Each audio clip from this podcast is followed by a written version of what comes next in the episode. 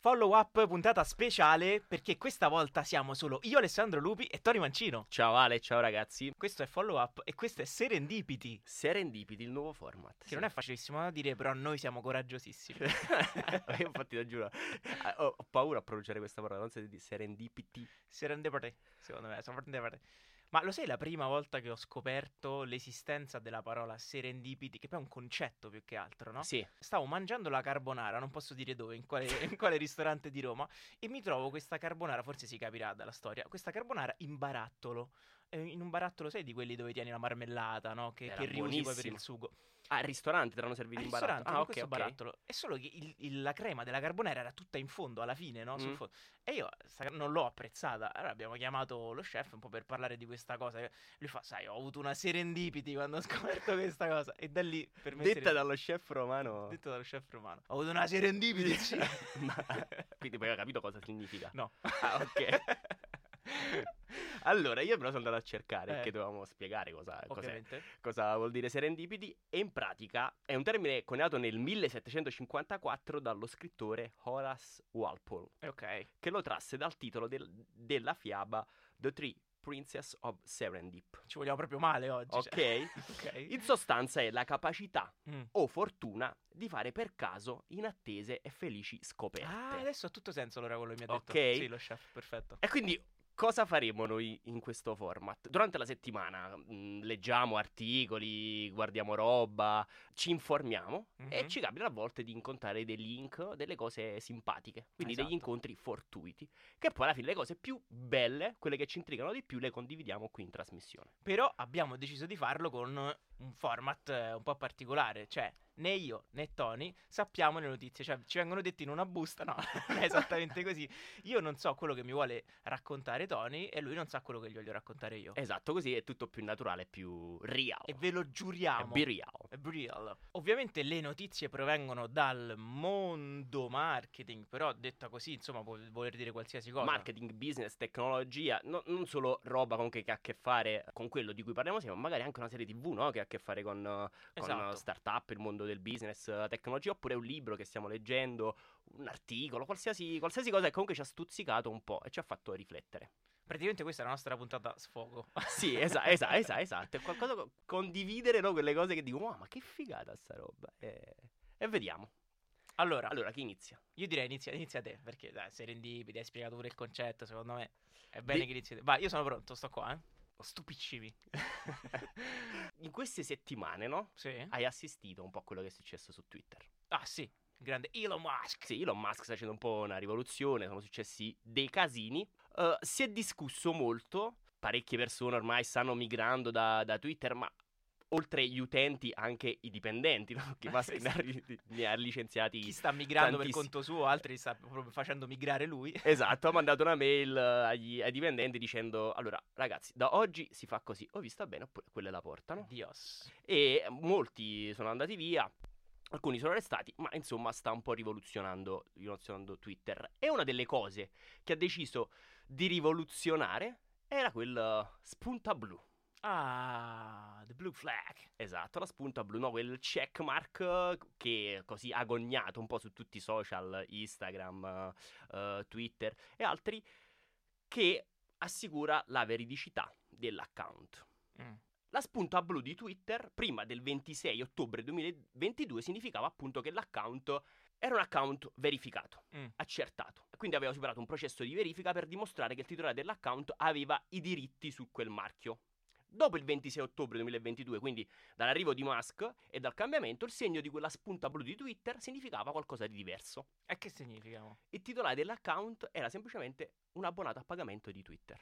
Ah. O quindi tu potevi avere eh. la spunta pagando. Quindi non eri più un account verificato, ma era un account pre- premium in sostanza. Ok. Cosa è successo? Quindi la promessa di questo marchio no, è cambiata radicalmente. Eh beh, direi sì. nella mente degli utenti quel marchio blu significava appunto che quello era un account verificato e in quei giorni cosa è successo? Che tipo la casa farmaceutica Eli Lilly Company, multinazionale farmaceutica, è uscito fuori con questo tweet.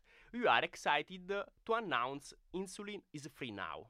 In sostanza, l'account ufficiale ufficiale, mettiamo air quotes. Esatto, diceva che l'insulina era gratis da okay. oggi. Cioè, ad oggi accorrete tutti alle nostre farmacie e Perché l'insulina è prendetevi gratis. l'insulina perché oggi è Ok. gratis. Eh. Però in realtà questo era un account falso. Mm, Perché l'account della multinazionale in realtà è eh, LilyPad. Ok? E cosa è successo? Quali sono state le conseguenze di questo tweet? Macello. Che il prezzo delle azioni di questa società è sceso da 368 Eh dollari a 345 dollari Certo, per azione. questi fanno i farmaci gratis e gli azionisti che fanno? Esatto. Vendono, Eh, che hanno fatto? abbassano, abbassano, Ah. si abbassa il prezzo delle azioni. E in pratica, questo piccolo segno di spunta blu, cambiando il, significa- cioè, cambiando il significato, ma per gli utenti significava quello, è costato 15 miliardi di dollari di capitalizzazione. Urca. Che mm, sembra tipo i soldi del Monopoli, che vuol dire 15 miliardi di dollari di capitalizzazione. Eh, la società vale un tot, Ah. ok? Ne valeva 15 miliardi in meno. Mi. Quindi il fatto di infrangere la promessa del marchio da parte di Twitter ha distrutto esattamente 15 miliardi. Ah, Quindi quando noi parliamo di brand, pensiamo sempre a qualcosa di effettivamente di, di effimero che non è palpabile. Poi quando accadono queste cose, ti rendi conto effettivamente no, del potere del brand. Beh, sì, soprattutto se come in questo caso si tratta di una società quotata eh, che, eh, diciamo, entriamo nel meccanismo delle azioni e quindi appena succede una qualsiasi cosa, e su questo Elon Musk ci gioca da quando è nato Esatto. praticamente, Vabbè, ma Elon Musk è un brand. è, un brand, eh, brand. cerca di manipolare, lo faceva anche prima di acquisire Twitter, il mercato a seconda del, del suo umore praticamente, e la prima cosa che mi viene in mente, adesso faccio il complottista, questo lo dico quasi, quasi a registrazione spenta, potrebbe anche essere che lui non si è curato particolarmente, che ha partecipato, molto complottista, eh, che ha partecipato per vie traverse anche a questo tipo di azione finanziaria. Chi lo sa, chi lo sa. Perché Tanti- come fai a tantissimo complottista, ma in realtà non è che lui ha sbagliato, è semplicemente che cambiando la promessa, infrangendo la promessa del, de- di questo eh, blue check, ok? Quindi Eh, dell'account verificato, Sì, ma non c'è per le, per le persone ormai abituate a questo, Eh no, credendo in certo. quella promessa dell'account verificato, pensavano fosse effettivamente l'account della multinazionale. E quindi, mio Dio, adesso l'insulina è gratis.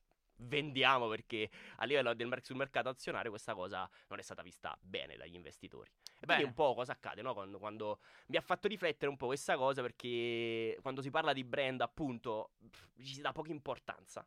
E in realtà, vedi cosa succede quando No, è, si. è fondamentale. È fondamentale e a proposito di brand mi collego alla mia Vai. invece di notizia. Sei pronto? Io Vai. ho avuto una serendipity con la tua. Vediamo se, se tu avrai anche una, Dai. una serendipity.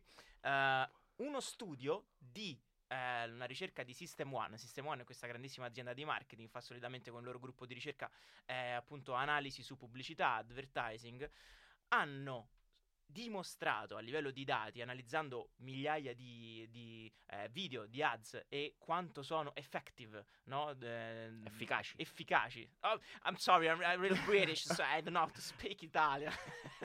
quanto sono efficaci nel tempo, se soprattutto perdono la loro efficacia, hanno dimostrato che in realtà la più grande paura dei marketer, ovvero quella di lasciare una campagna pubblicitaria troppo nel tempo, pensando che poi quella campagna pubblicitaria, quel video, quel claim possa perdere di efficacia, non è fondato.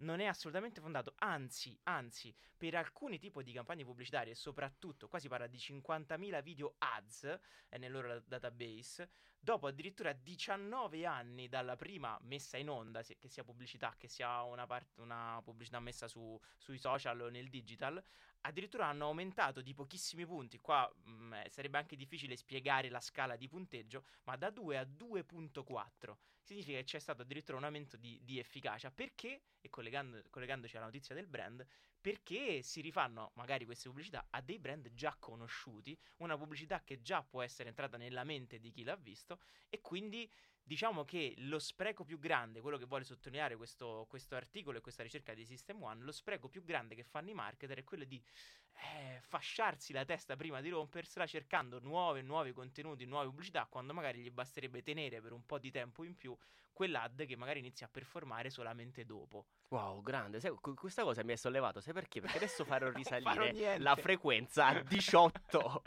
delle mie ad. Ehm, però si ricollega sì a questa cosa del, de- del brand, no? Dal fatto che la promessa di quel marchio è stata ripetuta così tante volte che alla fine probabilmente le persone ci hanno creduto. E Ma- se effettivamente mantieni quel tipo di promessa, il brand resta nella testa delle persone e per la persona quel brand è quel tipo di percezione lì. Ma per esempio, facciamo un esempio pratico. Vai. Adesso, se io ti dovessi chiedere, non lo voglio sapere subito proprio bruciapelo, eh, se io ti dovessi chiedere dei claim che tu ti ricordi eh, delle pubblicità che hai visto, Mhm. ehm, pr- proviamo, per esempio, pensane uno, intanto ti, ti spiego qual è Ok. l'esercizio che voglio fare in questo momento. Già ce n'ho uno. Già ce n'hai uno? Già ok. ce n'ho uno. Dimmelo, se ce l'hai dimmelo. Vai. Valfrutta, la natura di prima, ma. Bellissimo. Ecco, io per esempio, eh, parapapapa, I'm loving it. Ah, ok. Per esempio, abbiamo fatto, citato prima McDonald's. Sono tutti claim, se ci fai caso, tutti abbiamo detti due, però se continuiamo a pensarle, sicuramente ci usciranno claim di quando eravamo un, po', un pochino più piccoli Sì, e che vedevamo in tv. E quante cavolo di volte vedevamo queste L'abbiamo pubblicità viste, in sì. tv? sì. Tantissime volte. E ad oggi, se ti riappare quel claim con la stessa magari pubblicità, con lo stesso spot, con lo stesso concetto, ti- comunque ti prende e comunque è Lava come lava. Ah, Tutte cose del passato. Ad oggi, visto che non siamo più troppo fruitori di una TV È vero. una generalista che ci, che ci costringe ad aspettare il programma che vogliamo vedere con eh, delle pubblicità, ci rimangono meno impressi. Cioè, un claim di oggi che ci ha impresso degli ultimi 10 anni, ma anche 5 anni, Mhm. è difficile da trovare. Io non faccio fatica a pensarci, È vero, è vero. Adesso che mi ci fai pensare, degli ultimi cinque anni, un claim. Un claim così è, è difficile, potremmo- possiamo stare troppo tempo a pensarci. Comunque, questa era la mia serendipity. Ritocca a te, vai, ti ripasso la palla. Cambio proprio di, di campo. Sì.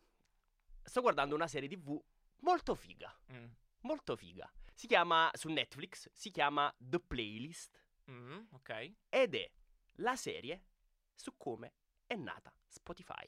Ah, la serie su come è nata Spotify, quindi proprio iper startup. Esatto, Questa esatto, esatto, chicca, esatto. Su come è nata, su come è nata Spotify e cioè, è figa, sono sei episodi, quindi una miniserie.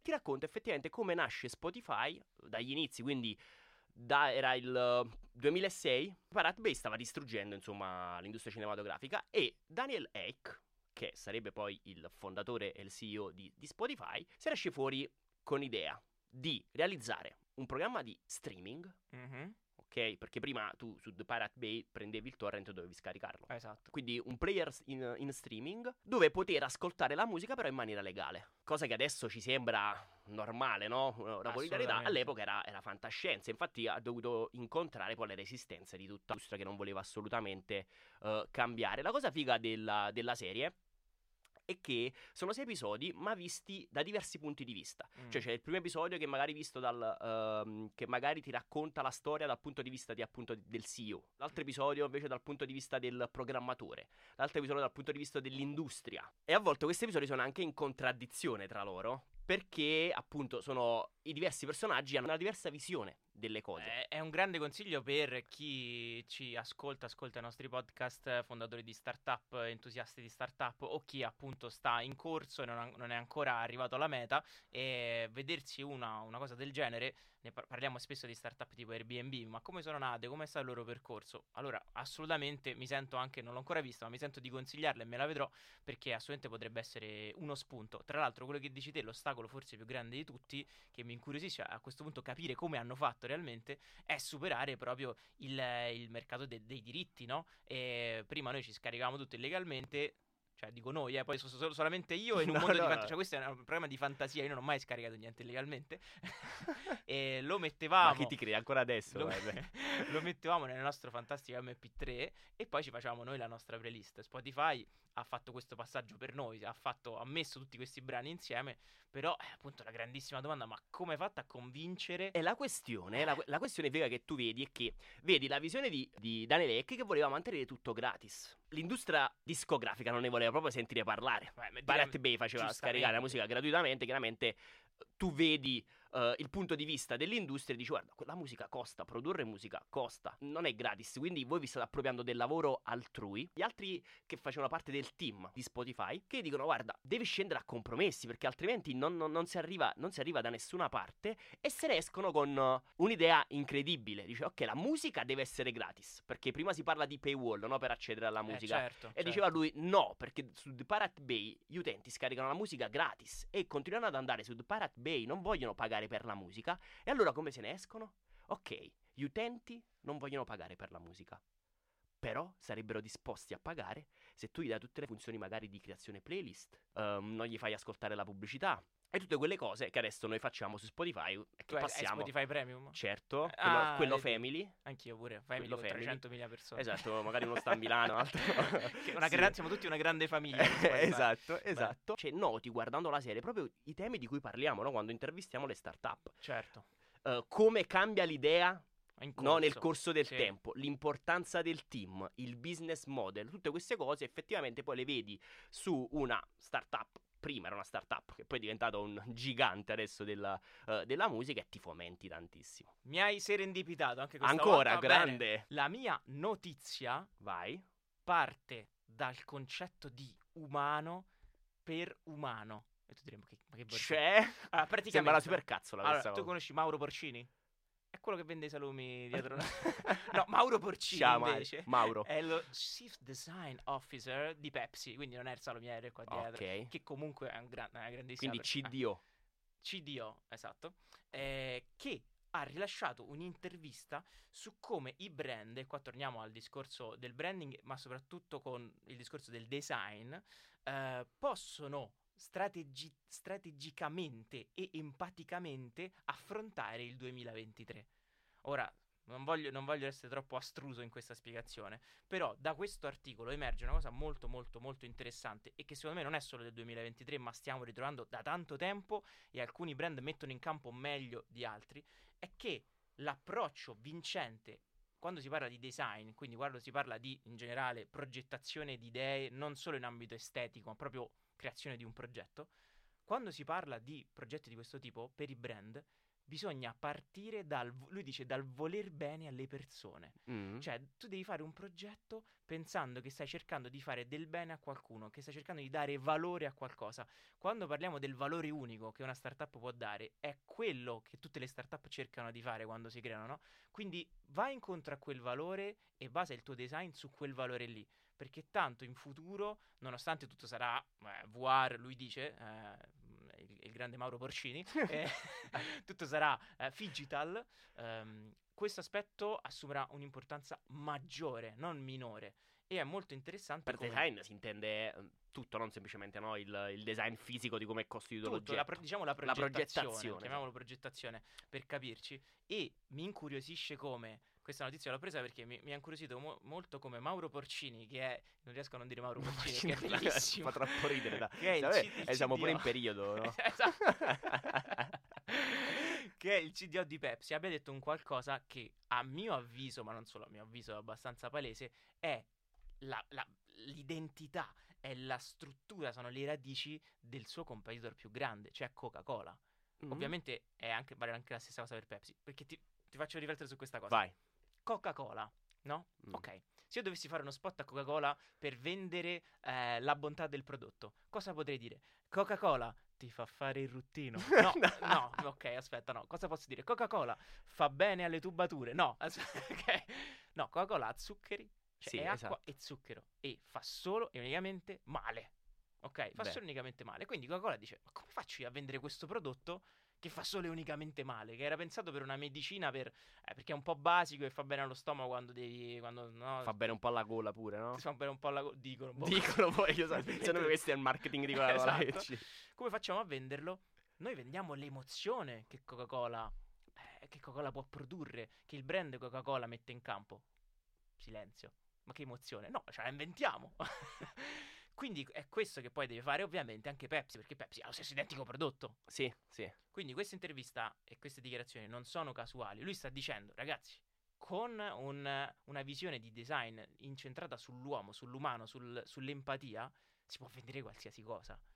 E è questo, è questo l'approccio futuro e per noi è stato l'approccio da, da tantissimi anni per Pepsi e Coca-Cola. Tra l'altro è vero perché eh, se guardiamo un po' le pubblicità della Coca-Cola, raccontano sempre momenti familiari Beh, esatto. tra amici e quindi fanno leva sul senso di, so, di amore, eh, di Sì, affetto, su- su- convivialità. Coca-Cola unisce, bevi Coca-Cola quando guardi, quando guardi le partite. Poi è ovvio che c'è quella componente di gusto, non è che stiamo qui a raccontarci, Certo, a far certo. finta eh, agli ipocriti che non ci piace, no? Magari a te non ti piace, non lo so. eh. Io non Eh. bevo Coca-Cola da una vita. Sono Ma- come Cristiano Ronaldo, la prendo e la E sposto. la sposta. Infatti sposta, adesso l'abbiamo messa qui.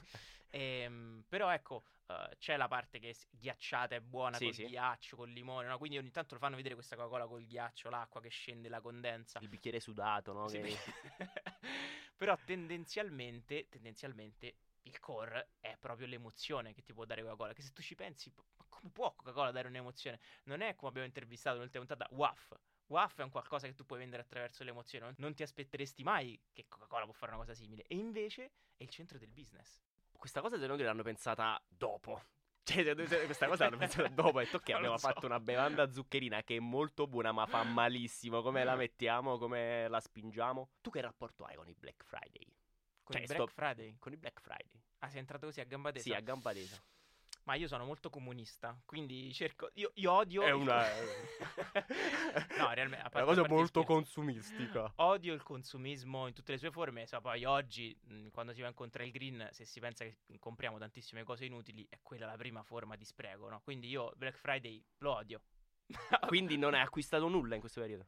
Ho messo due cose nel carrello di Ma Amazon, che è il male quindi assoluto, quindi, sono molto Evento add to cart, ma non ancora, Ma non ancora- purchase. esatto. Ok.